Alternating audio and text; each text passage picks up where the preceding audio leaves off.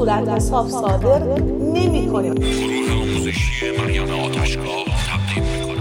دوستان سلام. تو این قسمت از رادیو مالیات می‌خوایم در مورد صورت حساب های الکترونیکی و کاغذی و به طور کلی صورت حساب های مقرر در قانون مالیات ها با سرکار خانم آتشگاه صحبت کنیم. سلام و عرض ادب خدمت شما. حال شما خوبه خانم آتشگاه؟ سلام ممنونم. تشکر. اگر موافقین دیگه بچه ها رو منتظر نگه نداریم و بریم سر اصل مطلب. بله با کمال میل. خب با توجه به سوالایی که بچه ها پرسیدن می‌خوام بدونن که به طور کلی توی قانون مالیات ها چند نوع صورت حساب داریم؟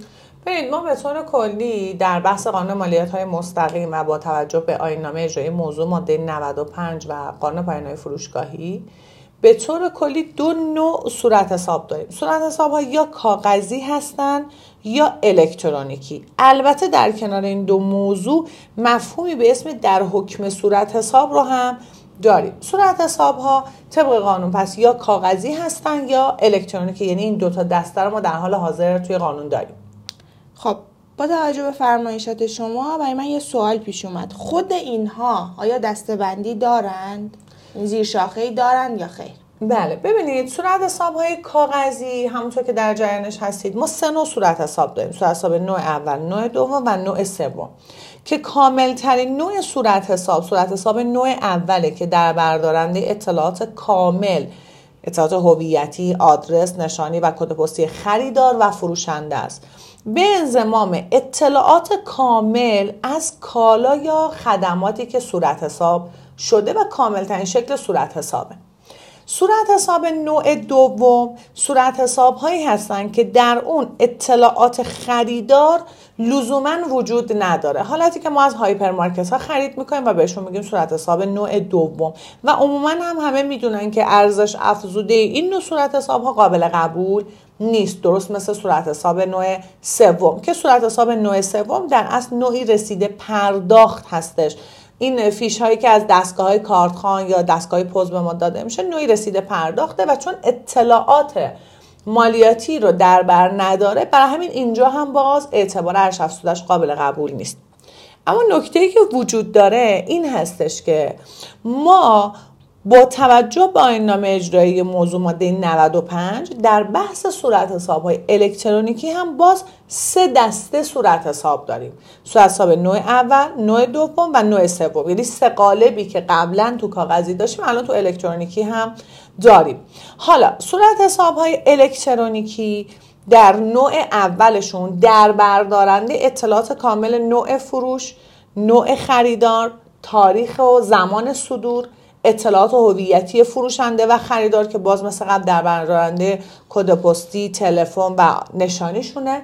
مشخصات کامل کالا یا خدمات رو در بر می‌گیره. مالیات عوارضش مشخص شده تخفیفات مشخصه و نحوه پرداخت که آقا نقدی هستش نسیه است چه بخشش نقده چه بخشش نسیه هست وجود داره که تمام این موارد در ماده 8 قانون ماده 8 آیین نامه اجرایی موضوع ماده 95 گفته شده و البته که یک سری هم تبصره داره که اخیرا تبصره یکش ابطال شد که اشاره داشت که می‌گفت در صورتی که خریدار مصرف کننده نهایی بود و درج اطلاعات کامل هویتیش الزامی نداشت.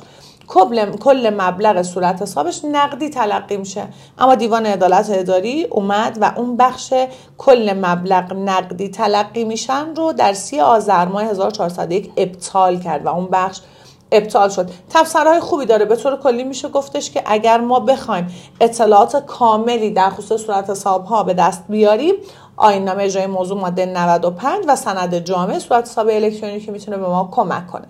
نوع دوم صورت حساب های الکترونیکی. صورت حساب هایی که اطلاعات کامل فروشنده رو دارن. کالا و خدمات رو هم دارن اما اطلاعات کامل خریدار رو نیازی ندارن و ندارن. اینو همون شکل دومی که در کاغذی وجود داشت. و باز همینجا ما اعتبار ارش افزوده رو از ما سازمان نمیپذیره. و نوع سوم هم به ونوال همون نوع سوم الکترونیکی قبلی هم همین شکل رو داره و باز در بردارنده اطلاعاتی از خریدار و فروشنده این بار نیستش. به طور کلی همون شکل نوع اول نوع دوم نوع سوم در صورت حساب های کاغذی در صورت حساب های الکترونیکی به قوت قبل وجود داره و با اون فرایند داره ادامه پیدا می‌کنه. البته که باید منتظر باشیم ببینیم که تغییراتی در آینده خواهیم داشت در این بحث صورت حساب یا خیر. خب یه جای صحبتتون گفتین که یه سری صورت حساب ها در حکم صورت حساب خواهند بود. منظورتون چه مواردی هست؟ ما مواردی داریم مثل قبض آب و برق مثل گاز مثل بارنامه ها اینا مواردی هستن که در حکم صورت حساب یعنی خودشون در این صورت حساب ها در این سه قالب جا نمی‌گیرن. ولی در حکم صورت حساب دارای اعتبار صورت حساب هستن. منظور از حکم صورت حساب مواردی هستش که تو تبصره چهار ماده هشت آینامه اجرای موضوع ماده 95 بهش پرداخته شده و از اون تحت عنوان در حکم صورت حساب یاد شده. خیلی هم عالی. و سوالی که من دارم اینه که چه کسانی باید اصلا صورت حساب صادر بکنن؟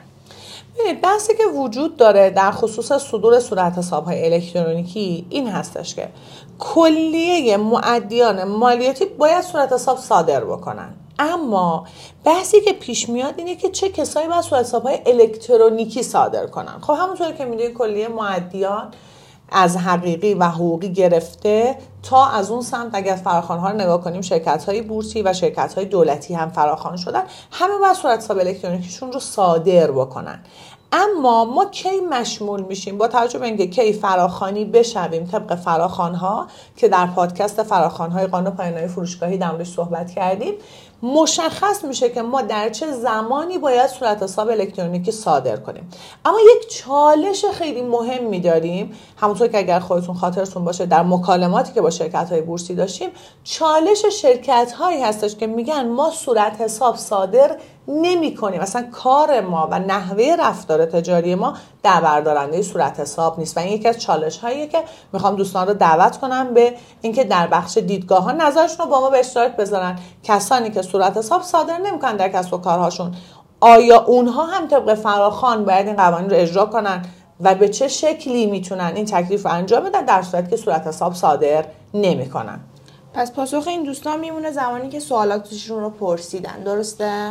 و در بله در پادکست های آتی جمع بندیش می‌کنیم. ممنون از شما. اگر صحبتی ندارید این جلسه رو به اتمام برسونیم. تا پادکست های بعد.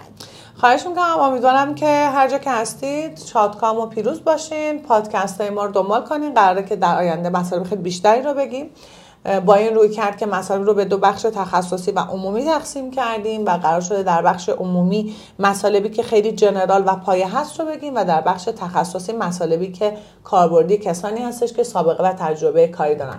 از اینکه همراه ما بودید من به نوبه خودم تشکر می‌کنم و براتون بهترین رو آرزو می‌کنم. ممنون از تایمی که گذاشتین. خدا نگهدار. پیروز و موفق باشید